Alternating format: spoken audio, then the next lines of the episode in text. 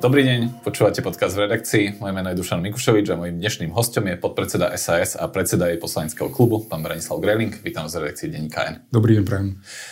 Minulý týždeň ste ohlasili záujem kandidovať na predsedu SAS. A priznám sa, že ja osobne som to očakával tak nejak automaticky, keďže ako svojho nástupcu vás už niekoľkokrát v minulosti menoval Richard Sulík aj pred niekoľkými rokmi. Bolo to automatické, alebo ste váhali? Nebolo to váhanie, ale myslím si, že mali sme dôležitejšie veci v rámci Národnej rady. Ten valec, ktorý tu spustil Robert Fico s Petrom Pellegrinim, naozaj je niečo, proti čomu treba bojovať. A nechcel som, aby Saska opäť riešila iba Sasku. A bolo to také spontánne, tým pádom to predlžovanie toho rozhodnutia. A naši členovia to už samozrejme, že vedeli, pretože som v kontakte s nimi ale máme už 3 mesiace do nášho kongresu, ktorý bude 16.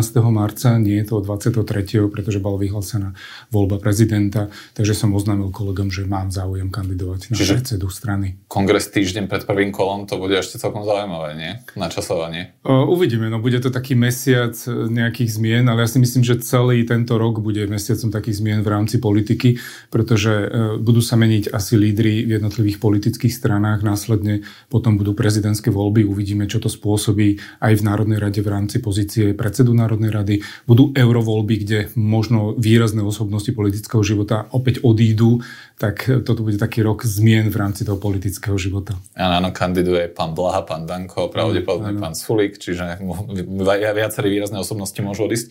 Prečo by ste mali byť predsedom SAS? Ja by som veľmi chcel, aby e, strana SAS rástla, aby strana SAS sa opierala o regionálnych lídrov a našich členov, ktorých máme výrazné osobnosti v regióne. A ja by som bol veľmi rád, keby e, strana nebola e, závislá na jednom názore predsedu.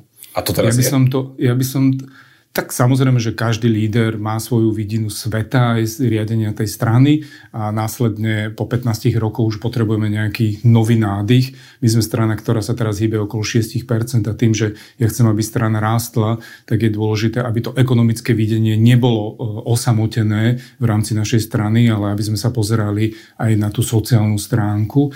Ja by som to skôr videl e, na nejakých 10%, to je taká moja ambícia, aby sme vytiahli stranu SAS na 10%, tak tomu musíme urobiť také strategické zásadné rozhodnutia, ktoré budú v tých oblastiach ekonomickej, politickej a regionálnej časti. V rámci tej ekonomickej je to, aby sme stále zostali také, že pravicová strana, ktorá bude proti nižším uh, daniam a proti takým tým socialistickým nápadom aj kolegov z opozície. Proti, proti vyšším daniam asi, nie? Proti vyšším daniam. Tak, tak neviem, či som dobre počul. A proti vyšším daniam, aby sme obhajovali nižšie dane stále. To je takéto naše DNA, ktoré, ktoré máme zakorenené. V rámci tej politiky by som bol veľmi rád, aby sme boli taká slušná uh, prozápadná, proeurópska strana, ktorá bude obhajovať to, že naozaj patríme do, do Európskej únie. Napríklad z tej politiky, ak uh, tá kandidatúra bude úspešná, tak ja po kongrese navrhnem aj kolegom, aby sme politicky sa pozreli na videnie toho sveta, aby sme naozaj teraz aj vylúčili hlas z nejakej ďalšej povolebnej spolupráce. Napriek tomu, že ešte teraz ste vlastne... Áno, idem to dopovedať, že bola tá ambícia, aby sme išli vládnuť a myslím si, že by sme ich ustrážili v rámci ostatných koaličných strán, ale to, čo teraz predvádza Peter Pellegrini a hlas, tak to je naozaj že neúnosné. A toto bude taký môj návrh na diskusiu v rámci strany, aby sme hlas hlas vylúčili z tej budúcej povolebnej e, spolupráci. Ja keď a... som sa... Uh-huh. Ešte som chcel dokončiť okay. to regionálne, že uh, ak chceme raz a tá ambícia je k 10%, tak naozaj sa musíme otvoriť regiónom. My nemôžeme mať 250 členov a tváriť sa, že budeme mať 10, 12, 17%. A my máme regionálnych lídrov a ja by som ich chcel výrazným spôsobom podporiť. Keď som sa pýtal župana Juraja Drobu, či náhodou nechce kandidovať on, veď bolo by to pomerne logické, členom Republikovej rady aj momentálne vlastne v najvyššej exekutívnej funkcii spomedzi straníkov, tak povedal, že nie a podporuje vás, lebo strana potrebuje zmenu. No z toho vyplýva, že niečo sa asi deje zle, čiže čo robí predseda zle? Viete čo, ja neviem, že či, čo robí, že či je správna otázka, že čo robí predseda zle, pretože 15... Nie sa áno, lebo 15 rokov vedie túto stranu, 5 krát sme sa dostali do Národnej rady a on už niekoľko rokov samostatne a spontánne rozpráva o tom, že by uh, aj prepustil tú pozíciu. Takže je to taký vývoj. Nehovorme, že čo robíme zle, povedzme to, čo budeme robiť nové, aby sme stranu nejakým spôsobom potiahli. Ja napríklad uh, by som bol veľmi rád, keby Juraj Droba bol podpredseda strany a bol zodpovedný aj za regionálnu politiku. Ako župan sa v nej naozaj že veľmi dobre orientuje a vedel by strane priniesť množstvo e, nejakých osobností v rámci Slovenska. A takto by som mohol pokračovať ďalej, že napríklad pán Vyskupič by mohol mať na starosti ekonomiku a verejné financie, kde by sme mali ukotvených tých našich voličov. Pani Kolíková by v rámci Národnej rády mohla viesť poslanecký klub. Richard Sulík by mal byť stále súčasťou strany, stále by mal byť takým tým garantom toho ekonomického programu a takému tomu, že proti zvyšovaniu daní. Pána Vyskupiča, ktorého ste spomenuli, uh, môžeme zmenovať ako vlastne vášho protikandidáta momentálne mhm. jediného mm. reálneho a ono to trošku vyzerá, že to bude ako keby súboj dvoch vízií. Kebyže máte priaznivcom SAS vysvetliť, že v čom je vlastne medzi vami rozdiel, tak by ste ako odpovedali? Ja si myslím, že, že aj tá podpora zo strany pána Sulika smerom k pánovi Vyskupičovi... To neviem, je, že sa odohralo. Tak samozrejme, že každý jeden člen strany, či už je predseda alebo bežný člen, bude podporovať nejakého kandidáta. Mm-hmm. Pán Sulik bude podporovať pána Vyskupiča. To už oznámil? A e, to sú také interné záležitosti, ktoré prebiehajú v strane, ale však toto sú informácie, ktoré, ja idem povedať, že toto sú informácie, ktoré preniknú aj do budúcna. A na jednej strane pre mňa je to obrovská výzva. Momentálne nikto nebude môcť povedať, že som nejaký nasledovník pána Sulíka, alebo že e, budem tým pokračovateľom, alebo že budem nesvoprávnym. Pre mňa je to obrovská výzva, aby som členom aj takúto mravenčou prácou vysvetlil, že kam by sa strana mala posunúť a kam by mala ísť. Ja neviem, že či hovoriť o rozdieloch, pretože obidvaja sme ukotvení v rámci pravicovej strany, v rámci uh, boja proti vyšším daniam, proti nezmyselným nápadom. Pre mňa je tam ale také slovičko, že ale. Uh, ja nebudem obhajovať bezbrehú slobodu. Ja nebudem obhajovať, e, a to som už aj dokázal, spôsobom e, počas covidu alebo počas boje proti dezinformačným médiám. Pre mňa sloboda je priamo úmerná aj z odpovednosti. A tam, kde končí sloboda jedného človeka, začína sloboda druhého človeka. A k tomuto ja by som ešte pribalil napríklad aj solidaritu, ktorú máme v názve, ale možno nebola až tak výrazná v rámci našej strany. Mne napríklad osobne sa veľmi páčia návrhy pani Marcinkovej, ktoré predkladá v rámci Národnej rady a myslím si, že pri takých návrhoch by sme sa nemali až tak priamo pozerať na financie čo to stojí, pokiaľ to pomáha rodinám, alebo pomáha to ženám, alebo pomáha to deťom. Zastavím sa pri tej bezbrehej slobode predsa len, lebo z tej narážky cítim takto. Pán Vyskupič mal pomerne keď to poviem tak, že rezervovaný vzťah k očkovaniu, hovoril, že e, nie je úplne mm, nevyhnutné, aby mladí, zdraví ľudia sa očkovali proti covidu, ale neodmietal očkovanie pre staršie generácie, aby sme boli férovi. Asi by nebolo správne, aby sme ho nazvali antivaxerom, ale podľa vás už ten postoj nebol OK? V rámci tejto témy napríklad sme interne my debatovali, ja som aj prosil pána Vyskupiča, aby sa takýmto spôsobom nevyjadroval, lebo to môže spôsobovať problémy v rámci celej spoločnosti, keď sa rozprávame o bezpečnosti a zdravia. Mm-hmm. Čiže, aby som to tak uzatvoril, pán Vyskupič bude takou nejakou pokračovaniu línie Richarda Sulika a vy ste nejaká nadstavba? Nie, toto je otázka na pána Vyskupiča. Budú to asi dve e, vízie v rámci rastu strany. Ja si myslím, že to ukotvenie pravicovosti a boju proti vyšším daniam budeme mať rovnaké.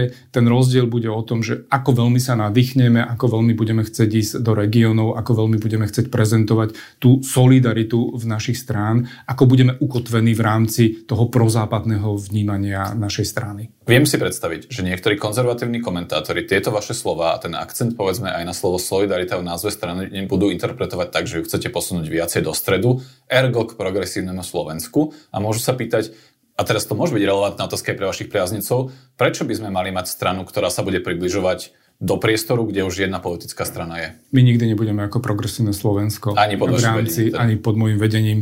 A, a, my budeme mať to pravicové videnie neustále. E, vôbec nehovoríme o nejakých budúcich spájaniach a podobných iných veciach, ktoré som už počul. Toto v mojom prípade určite nehrozí. My sme vyzretá politická, pravicová, liberálna strana, ktorá bude mať stále svoje hodnoty. A sme e, strana, kde je viacej 50 ktorí máme už odžité v rámci tej politiky, aj takéto ťažké vládnutie.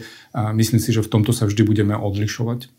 Je vám ľúto, že nebudete mať podporu Richarda Sulika v súboji predsedu? Lebo ja som ešte donedávna počúval komentátorov rôznych politologov, ktorí hovorili, že ste vlastne niečo ako korunným princom SAS a naozaj, že to všeobecné očakávanie verejnosti bolo, že vy ste ten Sulikov kandidát.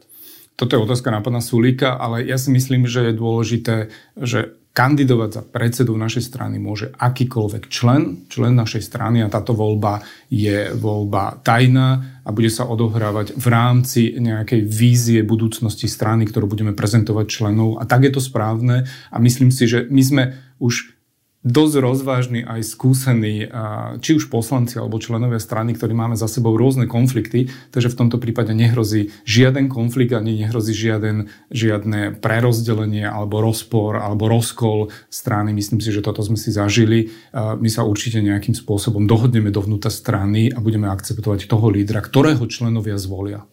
Bola by to novinka, ako hovoríte, lebo keď v roku 2014 kandidoval pán Jozef Kolár, tak to nakoniec viedlo k odchodu krídla okolo Juraja Miškova. Keď v roku 2016 oznámil záujem kandidovať Jozef Mihál, tak pán Sulik predsunul termín kongresu a pán Mihál nakoniec zo strany odišiel.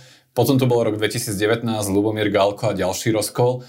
Naozaj to nedopadne teraz podobne? Ja si myslím, že sme naozaj veľmi rozvážni, veľ, veľmi skúsení, aj na základe presne týchto rozkolov, ktoré ste vyspomínali, že niečo také uh, nenastane. Mne, by, mne osobne by to bolo veľmi ľúto a ja môžem aj deklarovať, že uh, nech vyhrá akýkoľvek kandidát, pretože nemáme ešte uzatvorený ten termín takže sa môže prihlásiť ešte kdokoľvek ostatný z našich členov, tak ja budem akceptovať toho, koho členovia vyberú a koho si zvolia. Čiže zostali by ste v SAS aj pod predsedom Marianom Vyskupičom? Momentálne by som zostal v strane. V rámci toho podpredsedníctva si vyberá vždy predseda svojich podpredsedov, takže to bude záležať od toho, kto bude víťazom.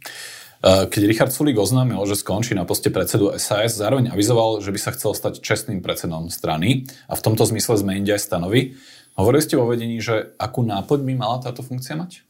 Toto už bolo zverejnené. Pán Sulík už e, veľakrát povedal, že v rámci pozície čestného predsedu by mal mať aj nejaké relatívne právo veta, uh-huh. takže bude môcť e, vetovať rozhodnutie Republikovej rády a tým pádom aj predsedu.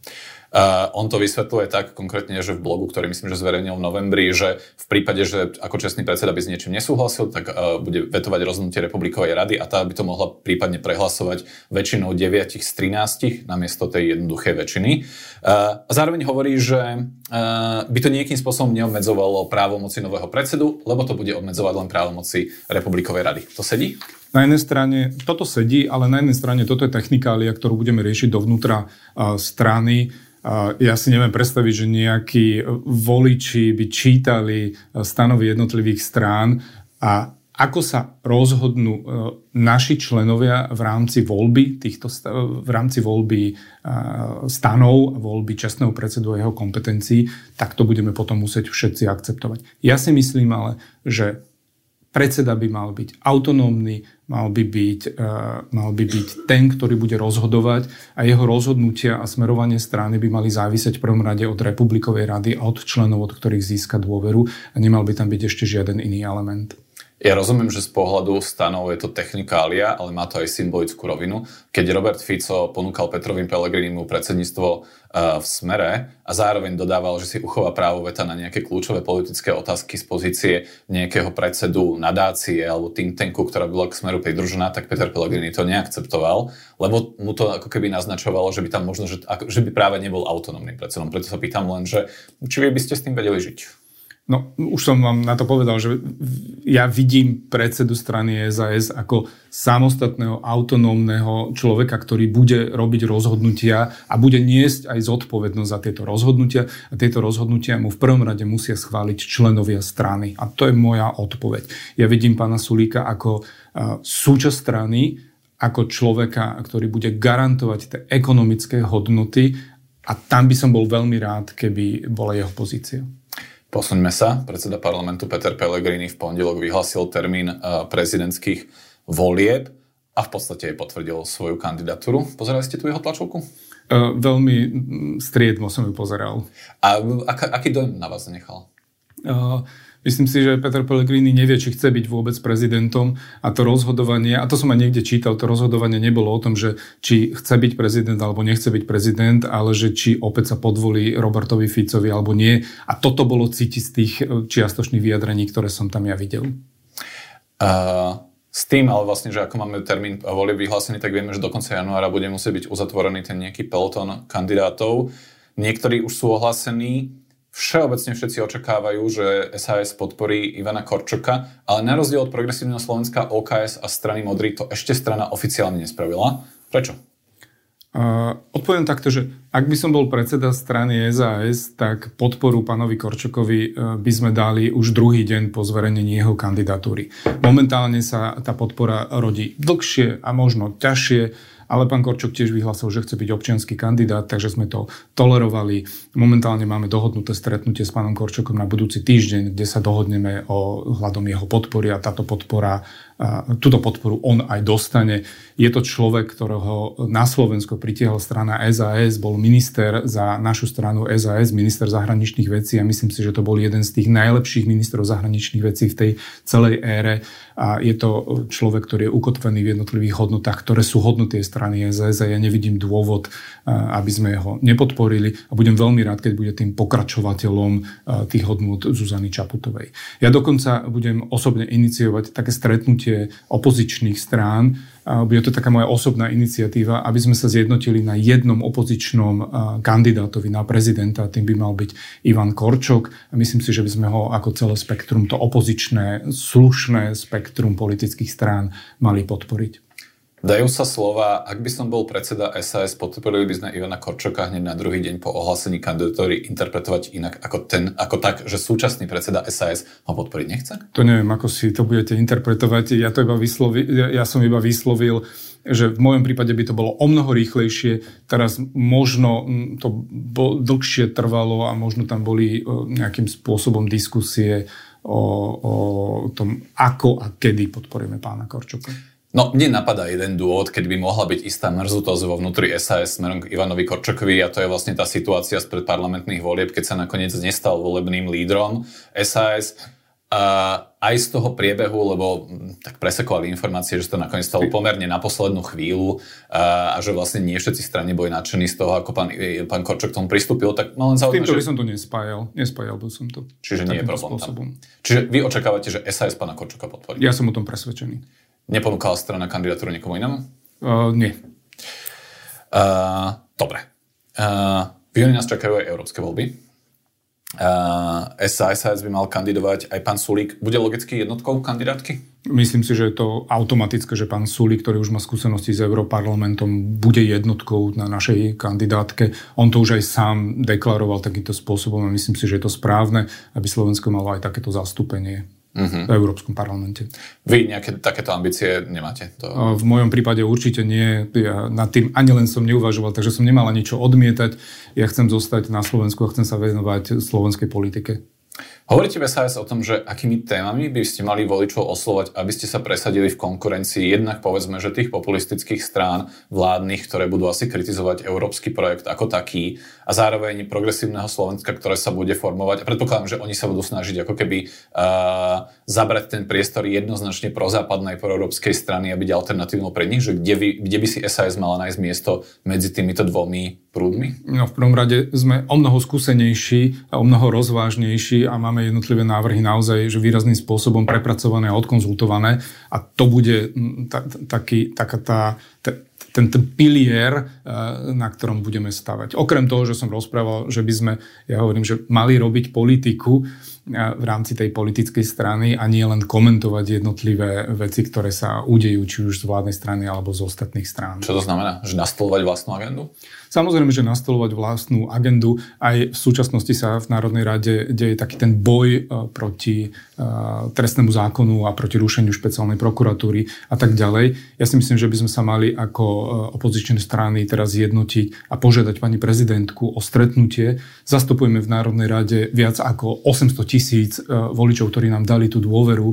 Na protestoch chodia na celom Slovensku 10 tisíce ľudí, takže ja by som bol veľmi rád, keby sme pani prezidentke prezentovali naše názory, prečo to robíme, pretože ak e, tento vládny valec presadí tento návrh, tak samozrejme, že pôjde pani prezidentka a pani prezidentka sa bude rozhodovať o tom, že či ho vráti alebo aký ďalší postup e, zvolí, aby počula aj tie naše argumenty, že prečo toto robíme. To bude taká ďalšia moja iniciatíva smerom k opozičným politickým stranám. Myslíte si, že pani prezidentka tie argumenty nepozná, lebo veď ona už sama vlastne vyjadrila uh, nejaký typ kritiky voči tomu, ako sa zmeny v trestnom zákone vlastne, že príjmajú, že sa príjmajú v skrátenom legislatívnom konaní a vlastne, že kritizovala už aj niektoré vecné návrhy, to znamená, že to, tak, aby, sme, aby sme vyslovili aj tieto naše návrhy, ak budú jednotné, tak ja sa budem iba veľmi tešiť, pretože to bude ešte výraznejšia sila, taký ten signál smerom či už k vládnej koalícii alebo aj k občanom, že naozaj sa tu robí niečo, čo by sa nemalo robiť a že je to naozaj taký ten výrazný válec, ktorý unáša to, ten právny štát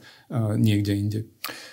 Lebo, viete, pomenujme si, že čo je v rámci zrušenia tej špeciálnej prokuratúry. Tam je tisícka prípadov, ktoré riešia ekonomickú kriminalitu, korupciu, úkladné vraždy a tak ďalej. A iba 2% z toho, čo bude niekde okolo 20 prípadov, sa týka politicky exponovaných osobností. No a kvôli tomuto sa ide rušiť e, úrad špeciálnej prokuratúry. Včera napríklad, a to si myslím, že tieto protesty majú zmysel, lebo je to výrazný tlak na všetkých, aj na poslancov, ktorí budú musieť za to zahlasovať. Včera už dokonca jeden poslanec za stranu Smer povedal, že možno by aj stačilo stačilo, keby pán Lipšic odstúpil z pozície e, prokuratúry. Takže toto všetko je veľmi dôležité. Aj týmto ja budem veľmi rád, keď tento týždeň vo štvrtok na celom Slovensku opäť občania prídu vyjadriť svoj názor. Uh, jedna otázka k tomu, vy ste spomínali, že opozičné strany by mali mať uh, spoločný postup v prípade prezidentského kandidáta spoločne mali navštíviť pani prezidentku. Koľko opozičných strán pod týmto spoločným postupom si predstavujete? Sú to tie strany, ktoré organizujú protesty a s ktorými sa koordinujeme v rámci Národnej rady a to je SAS, KDH a Progresívne Slovensko. To sú tie slušné strany, ktoré chcú robiť takúto normálnu, slušnú politiku tvrdú, argumentačnú, ale nie e, nejakú šokujúcu, teatrálnu a divadelnú. Čiže naďalej hnutie Slovensko pod tým novým názvom nepovažujete za súčasť tejto opozičnej slušnej politiky? Momentálne sa koordinujeme v rámci týchto strán, čo sa týka protestov aj ostatných uh, krokov a tak z mojej strany to aspoň bude aj do budúcna. Toto budem presadzovať aj u nás v strane. Žiadne pozvanie na podia vo štvrtok uh, pre predstaviteľov Olano a teda alebo hnutia Slovensko nehrozí? Z našej iniciatívy nie. My sme začali tieto protesty robiť v tej trojici opozičných strán a takto budeme pokračovať ďalej. Samozrejme, že na celom Slovensku vystupujú aj osobnosti, ktoré, e, ktoré sú z iného politického spektra a to je správne, pretože si to navzájom schválujeme v rámci týchto troch strán. Počúvali ste nedelné na telo, kde bol predseda poslaneckého klubu, klubu Hnutia Slovensko, bývalého Olano, pán Michal Šipoš, ktorý naznačoval, že Opozičné strany KDH, SAS a PS na jednej strane organizujú demonstrácie, hovoria niečo na podiach, ale potom sa v parlamente potichučky dohodnú s Petrom Pellegrinim a nechajú ho ukončiť rozpravu, ako to bolo pri rozpočte. Ja som sa musel usmieť, pretože toto vôbec nie je pravda. Aspoň za nás môžem povedať, že my sme veľmi striktne proti uh, akejkoľvek spolupráci alebo akceptácii uh, názorov a možno nejakých pomyselných ponúk zo strany vládnej koalície. Pred eh, Vianocami sa debatovalo o tom, či by na opozičných protestoch mal na podiu vystúpiť eh, Ivan Korčok ako prezidentský kandidát. Vyšlo na povrch, teda myslím si, že to priznala predsednička klubu KDH, že vlastne hnutie s tým malo nejaký typ eh, problému. Mal by vystúpiť, alebo chystá sa vystúpenie pána Korčoka na podiu vo štvrtok? Momentálne vo štvrtok pán Korčok s veľkou pravdepodobnosťou nevystúpi. Ja si myslím, že ale toto ešte príde. Ak si vládna koalícia e, pretlačí všetky tieto návrhy zákonov, tak tie protesty z môjho názoru by sa mali preklopiť do podpory e, prezidentského kandidáta. Za mňa by to bolo ideálne, aby to bol pán Korčok. Toto ja budem aj iniciovať, aby sme sa ako opozičné strany na tom zhodli a takto, aby sme pokračovali ďalej až do prezidentských volieb, aby to e, z tých protestov prešlo na podporu prezidentského opozičného kandidáta. Ja si myslím, že opozícia by mala mať jedného opozičného kandidáta, tým by mal byť Ivan Korčok. Ako mieni opozícia ďalej postupovať v parlamente pri snahe o zbrzdenie prijatia trestného zákona, teda zrušenia úradu špeciálnej prokuratúry? Zatiaľ to vyzerá, že sa pokračuje v nejakom tom type obštrukcie, teda v, zapájanie, v masovom zapájaní sa do debaty. Peter Pellegrini hovorí, že neplánuje prerušiť rozpravu tak, ako to urobil uh, pred sviatkami. Dôverujete mu, alebo respektíve, že ako mienite postupovať ďalej vy? Uh, čo sa týka toho postupu, tak samozrejme, že sa s kolegami koordinujeme a plánujeme rôzne ďalšie uh, aktivity na to, aby sme zbrzdili tento proces. Ja ich teraz nebudem vyslovovať, ale čo sa týka pána Pellegriniho, tak ja mu neverím. Uh, toto rozprával už aj predtým a už vtedy sme mu neverili a vedeli sme, že príde k tomu, že bude nočné rokovanie alebo že to rokovanie v rámci rozpravy usekne. Myslím si, že to príde časom. Teraz to ešte nechce urobiť, ale on to veľmi rýchlo urobí, keď pochopí, že to bude trvať veľmi dlho a môže to zasahnúť aj do jeho prezidentskej kampane a to sa mu veľmi nepáči. Má už dosť problémov so svojimi koaličnými partnermi, však ten výpad pána Danka kto, smerom k osobe pána Pellegriniho bol naozaj že veľmi nechutný, pretože my by sme nemali posudzovať človeka a jeho jeho prácu podľa toho, že či ste slobodní alebo zadaní, alebo s kým žijete. Mali by sme sa v prvom rade pozerať na to, že akú prácu ten človek odvádzal. A Peter Pellegrini bol súčasťou strany Smer, obhajoval tam všetky tie korupčné kauzy, momentálne pomáha Robertovi Ficovi pretlačať tento balíček a na toto sa pozerajme. Všetky tie nechutnosti, ktoré sú rozprávané a sú nejakým výpadom voči jeho osobe, tak prevažte za to si môže iba Peter Pellegrini sám, lebo on si vybral týchto, ja im hovorím, že Buranov, ako je Danko, Fico, Huliak a oni sa mu za to poďakovali, že ich dostal k moci a takýmto spôsobom e, dostal naspäť to poďakovanie. Na druhú stranu, žiada sa znovu pripomenúť, že keď spomínate to, angažmán Petra Pellegriniho smere a korupčné kauzy, ktoré kryl, tak SAS bola stranou, ktorá ponúkala, alebo teda navrhovala ponúknutie nielen postup premiéra Petrovi Pellegrinimu, ale dokonca aj ministerstva vnútra. A to budem stále obhajovať, pretože keď si zoberieme